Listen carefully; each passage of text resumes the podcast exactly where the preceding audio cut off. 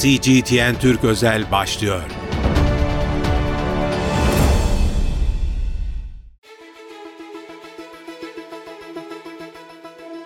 CGTN Türk özel yayınından merhaba ben İlkay Akkaya. Bugün 6 Şubat. Binlerce, on binlerce canımızı kaybettiğimiz büyük depremin yıl dönümü. Üzerinden tam bir yıl geçti. E, bütün ülke bugün matem halinde. Kaybettiğimiz bütün yurttaşlarımızı biz de bu vesile saygıyla, sevgiyle anıyoruz. Tabii o bölgede acılar dinmedi. Hala taptaze. Bugün bir anma töreni gerçekleşti gece yarılarında tam depremin olduğu saatlerde. Geride kalanlarsa hayata tutunmaya çalışıyorlar. Peki bu bir yılda bölgede neler oldu, neler değişti, yaralar sarıldı mı, sorunlara çözümler bulundu mu, son durum ne? Gazeteci Çağdaş Bayraktar deprem bölgesinde bize izlenimlerini aktaracak. Çağdaş Bey hoş geldiniz yayınımıza. İyi yayınlar İlkay Hanım. Çağdaş Bey siz de bu konuda çok ilgilisiniz ve biliyorum çok kez bu bölgeye gittiniz. Ee, o bölgede olanları halka aktarmaya çalışıyorsunuz. Ee, bugün de bu önemli günde de oradasınız. Ee, nedir bölgedeki durum? Sizi şu an görüyorum bir yıkıntının içerisindesiniz. Oradaki gelişmeleri, izlenimlerinizi bize aktarır mısınız? Ee, öncelikle şöyle söyleyeyim. Ee, Antakya'da yani Maraş merkezi depremlerde yıkımdan en çok etkilenen yer Antakya. Antakya'da ise en çok etkilenen mahallelerden bir tanesi Odabaşı Mahallesi. Şu an Odabaşı Mahallesi'ndeyiz. Ee, hani hep böyle mecazi olarak kullanırız ya, ya dümdüz oldu diye. Şu an dümdüz olmuş bir yer görüyorsunuz. Hani sol tarafında, hani sağ tarafında da keza öyle. Düm, dümdüz olmuş bir yer görüyorsunuz. Depremin üzerinden e, bir yıl geçti. Ancak hala e, en temel barınma sorunu bile çözüm bekliyor. Geçici yaşam alanlarında ne kadar geçici kalınacak bilinmiyor. E, özellikle Hatay'da e, okulların durumu kötü. Yani eğitim açısından durumu kötü. Sağlık olarak aile sağlık merkezlerinin durumu kötü. Birçok hastanenin durumu kötü. E, elektrik kesintileri çok fazla ki burada her şey elektrikle yapılıyor konteynerlarda. Bu aynı zamanda suyu da tetikliyor. Su sıkıntılarını da yani su kesintilerini de tetikliyor ve e, zaten temiz suya ulaşmak çok çok zor. Aslında biz şu an sadece belki de e, tarihi belli olmuş, gerçekten tarihi belli olmuş konutlara, kalıcı konutlara geçiş sürecini evet. ve depremin o psikolojik boyutunu nasıl e, yurttaşlara kolaylaştırabiliriz, nasıl o yükü paylaşabiliriz konuşmamız gerekiyordu. Ama e, şu an en yaşamsal sorunlardan ötürü insanlar yaslarını bile tutamıyorlar. E, bugün bir arkadaşla konuşuyordum ve şunu söylediler. 6 Şubat'a yani bir yıl geçti. 6 Şubat'a e, Hataylılar nasıl başladı dedi. Ben de mezarlıklarda başladı dedim. Çünkü gerçekten herkesin herkesi öldü burada İlkay Hanım. Herkesin evet. herkesi öldü. O yüzden de herkesin herkesi öldü. Yani çok basit bir şey vardır. Dün e, bugün bir acılar yaşarsın. Düne özlem duyarsın. Bugüne de umutla bakarsın, hayal kurarsın ki bugünkü sorunlar senin için e, katlanılabilir olsun. Her geçen gün buradaki yurttaşların yarına olan inancı azalıyor ki burası aslında mutlaka sen de gelmişsindir. Gerçekten evet. hayat enerjisinin en yüksek olduğu yerlerden, en e, insanların coğrafyasının her şeyinin kadim olduğu yerlerden. Özellikle Hatay'da bu çok temel. Yani kimse bir şey bilmiyor, hiç kimse bir şey bilmiyor ve hep söylüyoruz. Özel afet statüsü kazandırılmadığı sürece, özel önlemler alınmadığı sürece gündelik sorunlar bile çözülemeyeceğinden e, daha da katlanacak sorunlar. Yani aylar geçtikçe sorunlar azalmıyor katlanıyor. Evet, dün gece saatlerinde de bir anma gerçekleştirildi. Ee, sen de oradaydın bildiğim kadarıyla.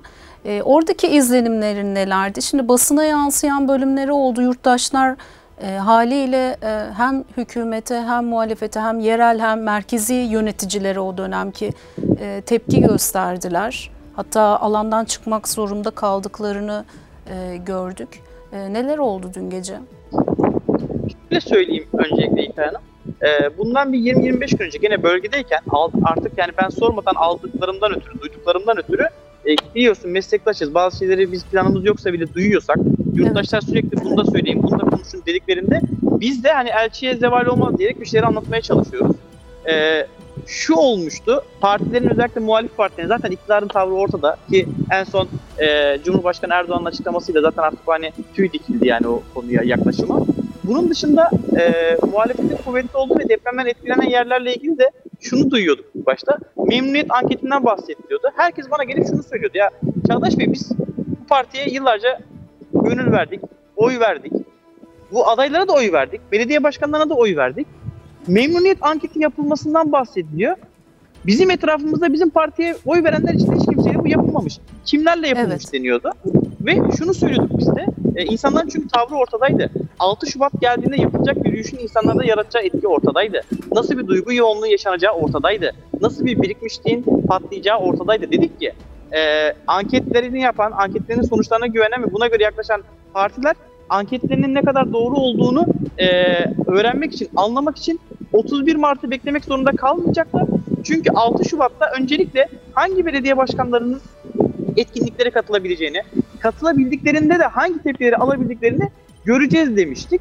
E, zaten iktidarla ilgili e, çok ciddi bir tepki var. Yani çok çok ağır yani çok kırıcı. Gerçekten e, insanın böyle empati kurduğunda bile yüreğinin burkulduğu açıklamalar yaşandı. Yani Yani yalnız İnsanlar- bırakıldıklarını düşünüyorlar değil mi? yalnız bırakıldıklarını zaten düşünüyorlardı. Hı hı. Cezalandırıldıklarını da artık emin Evet. oldular. Evet. Öte yandan e, iktidarı ne kadar göremediyse muhalefeti de yani yerel belediye bazında onları da göre, göremediğini söylüyor yurttaşlar. Ve o yüzden de e, o dediğim gibi haftalar önce yazdığım metinde şunu söylemiştim. Oraya gelen insanlar siyasi yani genel ya da yerel yetkililer e, bu süreçte e, yanlarında oldularsa bunun karşılığını yurttaşların yurttaşların yanlarında olmadılarsa da bunun karşılığını da çok net görecekler. Ve olaylar da hani aslında gayet demokratik bir çerçevede e, ilerledi. Ama dediğimiz gibi ilk başta zaten e, insanlara sürekli şu vardı. Kritik anda yanımızda yoktunuz. Bırakın bari acımızı yaşayalım. Çünkü çok basına yansımadı ama aslında e, demokratik kitle örgütleri, içinde TMOB'un keskin diskin de olduğu bildiğim kadarıyla e, kitle örgütleri aslında dediler ki biz köprü başında bitecek şekilde bir etkinlik yapacağız. Sessiz yürüyüş. Evet. Ama sonra valilik siz orada yapamazsınız, biz orada yapacağız. Ve aynı saatte sessiz yürüyüş adıyla dedi. Ondan sonra belli konuşmalar, iletişimler oldu ve en son olarak dendi ki tamam o zaman siz hani valilik olarak, devlet erken olarak burada yapıyorsunuz. Biz de halk olarak, e, demokratik kitle örgütleri olarak Yunus Emre Parkı'nda Antakya'da bitecek şekilde bir etkinlik yapalım. Eylemimizi yapalım, yürüyelim. E, yürüyüş parkta son bulsun, Asi Nehri'ne karanfiller atalım diye. E, buna tamam dendi ama e, etkinliğe saatler kala çünkü saat 12'de bile yoktu bu. Hı hı. Polisler ve barikatlar çekildi. Yani Yunus Emre Parkı'na gidilmesini sağlayacak e, yollar kapatıldı. Bir nevi köprü başındaki e, mevcut etkinliğe yönlendirildi. Oraya gittiğiniz anda zaten insanlar hani e, çok tepkiliydi. Böyle patlamaya hazır bombaydı. Sonra sunumu yapan hanımefendi işte çok büyük coşkulu bir sesle e, Sayın Bakanımız da bölgeye teşrif ettiler deyince homurdanmalar başladı zaten. E, sonrasında bu homurdanmalar başladı. E, orada işte bir şeyler o sunucu hanımefendi gene e, biz göremiyoruz ama sesini herkes duyuyor. Sunucu Evet. hanımefendi işte inanılmaz bir devlet millet bütünlüğüyle her sorunun üstesinden geldik. İşte ne kadar e, Hatay'a karşı ne kadar işte özverili davranıldı şu oldu denince gerçekten insanların aklıyla bir dalga geçirme durumu oldu ve e, bir an vardı bence o çok etkiliydi. Hataylıların e, karakteristik özelliğini, hassasiyetlerini gösterme açısından benim öyle unutamayacağım anlardan bir tanesiydi. Şimdi e, protesto başladı ve protesto sürekli sürüyor. Çünkü karşıdaki hanımefendi o kadar sıkıntı şeyler söylüyor ki tırnak içinde. Has, yani sinir uçlarına dokunan şeyler söylüyor belki niyeti olmasa da. Tepki artıyor, artıyor, artıyor. Sonra hani şey denir ya bir girizgah yapılır sonra e, başta e, İstiklal Marşı ve Hı saygı duruşu için başta e, kurucu önde, kurucu önderimiz Mustafa Kemal Atatürk için derken oraya gelene kadar inanılmaz bir protesto vardı. Tam kurucu önderimiz Mustafa Kemal Atatürk dediği anda o hala tüylerim diken diken oluyor. O binlerce insanın protestosu birden inanılmaz bir alkışa döndü. Mustafa Kemal'in askerleriyiz sloganları atıldı. Hatay benim şahsi meselemdir sloganları atıldı ve hükümet istifa sloganları atıldı. Sonrasında bakan konuşmaya başladığında yine çok büyük protestolar oldu. Yine bakan bir yerde böyle bir Atatürk diyecek olduğunda bakanın Atatürk sözünü Mustafa Kemal'in askeriyiz e, sloganıyla protesto, Hı hı. protesto etti gene Hı hı. e, yurttaşlar. Ve sonrasında şu da vardı. Yani e, dediğim gibi e, gazeteciler farklı risk olmak zorundadır. Ancak halkın tepkilerini de dile getirmek zorundadır. Ben e, sadece 20'den fazla Hatay'a geldim. Bir kişiden bile mevcut belediye başkanından memnun olduğunu duymadım. Hatta çok fazla kişiden o kişi bir daha aday olmaz değil mi? Çünkü bizim hiç yanımızda bile olmadı iddialarını duymuştuk.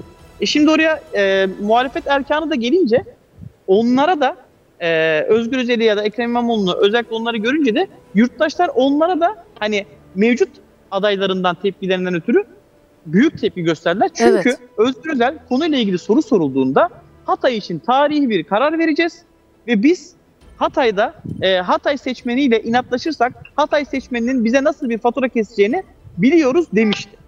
Ve buna rağmen bu e, insanlarda şöyle bir etki yaratmıştı. Demek ki gerçekten e, bir değişim var ve bu değişim Hatay'da da sirayet edecek. Hatta bazı aday adaylarıyla ben e, deprem bölgesi sırasındaki o yardım faaliyetlerinden ötürü tanıştığım için onlar şunu söylüyorlardı. Biz bazı şeyler çok değişir düşünmüyorduk Çağdaş Bey.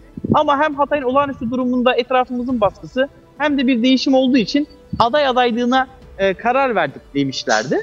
O yüzden de hem e, görmediği, en başından beri görmediği ve kötü muameleye maruz kaldığı iktidara hem de muhalefete Hataylılar bir tepki gösterdiler. 6 Şubat'ta yoktunuz. 6 Şubat'tan sonra da yoktunuz. Acımızı yaşayacağımız günde de biz sizi istemiyoruz dediler. Bırakın kendi acımızı kendimiz yaşayalım diyorlar. Çağdaş Bayraktar sana şunu sormak istiyorum. Şimdi e, uzunca süredir oraya gidip geliyorsun. E, bugün de dolayısıyla talepleri de e, aldın. E, halkla da konuşuyorsun. Oranın nabzını iyi tuttuğunu düşünüyorum. E, bugün o bölgede en yakıcı sorun ne sence? Yani bugün e, en başa yazmamız gereken sorun ne oradakilerin? Neyi koyarsın Şimdi burada- yerine? Şimdi burada iki tane başlık çok önümüze çıkıyor. Ee, Hatay diğer şehirlere nazaran ve farklı olarak aslında çok ana erkil bir topluluk. Yani buranın bir kültürü var. Burada e, evin erkekleri e, para kazanmak için genelde Orta Doğu ülkelerine giderler, çalışırlar ve evin reisi anneler olur, kadınlar olur ve onların etrafında şekillenir. Aileler de Antakya'da. Evet. Ve e, onlardan çok sık şunu duyuyoruz. E, Birçok sorunumuz var tamam ama önemli olan şey çocuklarımızın sağlığı ve eğitimi. Yani biz her şeye katlanırız. Yokluğa katlanırız, sıkıntıya katlanırız. Birinci çarpıcı başlık bu. Hı hı. İkinci çarpıcı e, başlık ise ya kalıcı bir sağlam evimiz olsun da artık. Diğer sorunları zaten bir şekilde çözeriz. Ama bunların hepsi gene ekonomik döngüye geliyor. Çünkü bir ekonomik döngü olmadığı sürece e, diğer şeyler düzelmiyor. E, sağlık ve eğitimdeki e, sorunlar çözülmedikçe gene aynı noktaya geliniyor. Dediğim gibi e, aileler çocukları için endişeliler. Evet, en temel insan Özellikle hayatının en temel ihtiyaçlarından aslında yoksunlar diyorsun değil mi? Yani İlkay Hanım, İlkay Hanım hani e, bunu ben hep anlatıyorum çünkü başka türlü açıklamak zor geliyor. Yani bizim hepimizin böyle biraz felsefe okumaya başladığımızda, biraz psikoloji okumaya başladığımızda, biraz sosyoloji irdelediğimizde önümüze bir Maslow'un ihtiyaçlar hiyerarşisi çıkar ya. Yani Evet. 12 aydır özellikle Hatay Maslow'un ihtiyaçlar hiyerarşisinde 5 tane o en, en alt zeminde 5 tane hayatın ilk adımı olan basamak varsa 5 tane madde varsa bunun en az 4 tanesini sağlayabilmiş durumda değil. Yani dedin ya az önce e, ne istiyorlar diye Hı hı. insanca yaşamak istiyorlar. Evet. Peki Hatay'ın Antakyalıların oraya olan e, bağlılığını da biliyoruz. Hep bu konuşuldu. Hatta e, duvarlara geri döneceğiz diye de yazmışlardı. E, bu tabloda e, sence bunun koşulları var mı? Yani oraya geri dönebilecek mi insanlar? Yani nasıl gidiyor oradaki durum peki? İlkay Hanım ben Hataylı değilim. Hı. E, ama dediğim gibi hani gördüğümü aktarmak zorundayım. Ben bu kadar yıkılıp bu kadar yok sayılıp da e, başka bir şehir olsa insanların bu kadar bile bir şehirde kalabileceklerine ihtimal vermiyorum. O yüzden de ama şöyle bir açmaz var. Şimdi insanlar burada kalmaya çalışıyorlar. Öte yandan da mesela bugün konuştuk. Diyor ki ben diyor benim deprem sırasında diyor 3 aylık çocuğum var diyor. Her taraf toz dumanlı diyor. Bir süre gitmek zorunda kaldım diyor. Şimdi burada insanlar her fırsatta buraya dönmeye çalışıyorlar. Çünkü hem burayı bir Atatürk emaneti görüyorlar hem gerçekten farklı bir kadim e, medeniyetler beşiği görüyorlar. Çünkü buradaki e, uyum, buradaki anlaşma e, yani dün mesela resmi törende bile işte e, Kur'an tilveti adı altında hani başlık olarak Kur'an tilveti adı altında denip işte farklı farklı inançlardan bir sürü insanın konuşması yapıldı. Yani bu konulara çok e, olumlu bakmayan iktidar bile bu gerçekliği görmezden gelemiyor. Ama Evet. ee, öte yandan da şöyle bir durum var. Şimdi her şehrin karakteristik özellikleri vardır. Hatay'dan büyük bir kısmı zanaat konusunda çok yeteneklidir. O yüzden de süre uzadıkça bir yere gidiyorlar. Yani İlkay Hanım şöyle düşünün. Buraya bayılıyorsunuz, buraya aşıksınız, burada zaman hissediyorsunuz. Ama bir bölgeye gittiniz. Çocuğunuz var, eşiniz var. Şimdi bir ay kaldınız, iki ay kaldınız, üç ay kaldınız. Öte yandan da buranın çok iyileşmediği hissini de alıyorsunuz ya. Orada bir hayat kurmaya başlayacaksınız. Mesela bir ev tutacaksınız, kira. Çalışmak zorundasınız. Çalışınca bir düzen kuracaksınız. Şimdi o düzeni kurduğunuz zaman sonrasında geri buraya gelmek de zorlaşacak. Ama Hataylar gerçekten bu konuda çok özverililer. Ee, birazcık böyle yaprak kıpırdasa mutlaka bir şeyler yapacaklardır. Çünkü hepsinde gerçekten e, başka bir hassasiyet. Şehirle e, yani şehir sanki canlı bir insanmış o insana aşıklarmış gibi bir e, hassasiyetleri var. Işık yok, ışık çok az. Ama e, Hataylar bu konuda pes etmeyecektir. Ee, diliyoruz ki senin e, haberciliğin yaptığın yayınlarda bir yerlere ulaşır ve e, Hataylıların, o kente aşık insanların orada kalacağı e, insani koşullar oluşturulur diyelim.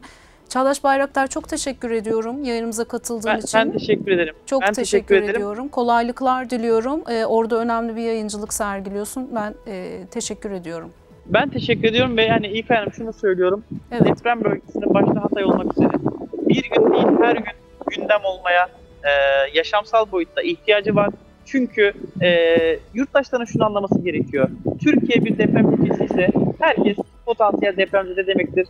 Biz bu Evet. süreçte, deprem yaşanan süreçte olayın yargı sürecini, olayın yaşamsal sürecini ne kadar takip edersek, ne kadar bir denetleyicilik ve caydırıcılık yaratırsak biz başka şehirlerde o kadar sağlam binalarda yaşayacağız.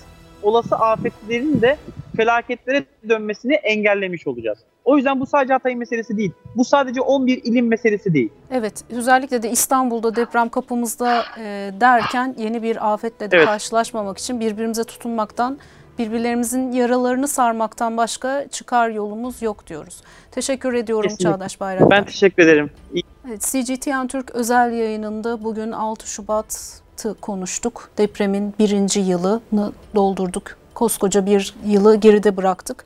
Ee, Bölgedeki gazeteci Çağdaş Bayraktar bize oradaki izlenimlerini anlattı. Diliyoruz ki kısa sürede oradaki yaralar sarılır, konutlaşma ve insanca yaşayabilecekleri koşullar oluşturulur depremzedelerin. Çünkü e, zor koşullardalar. Biz de bu yayınla tekrardan onların sesi, soluğu, kulağı, gözü olmuş olalım ümidiyle. Bugünlük bize ayrılan sürenin sonuna geldik. Tekrar görüşmek dileğiyle.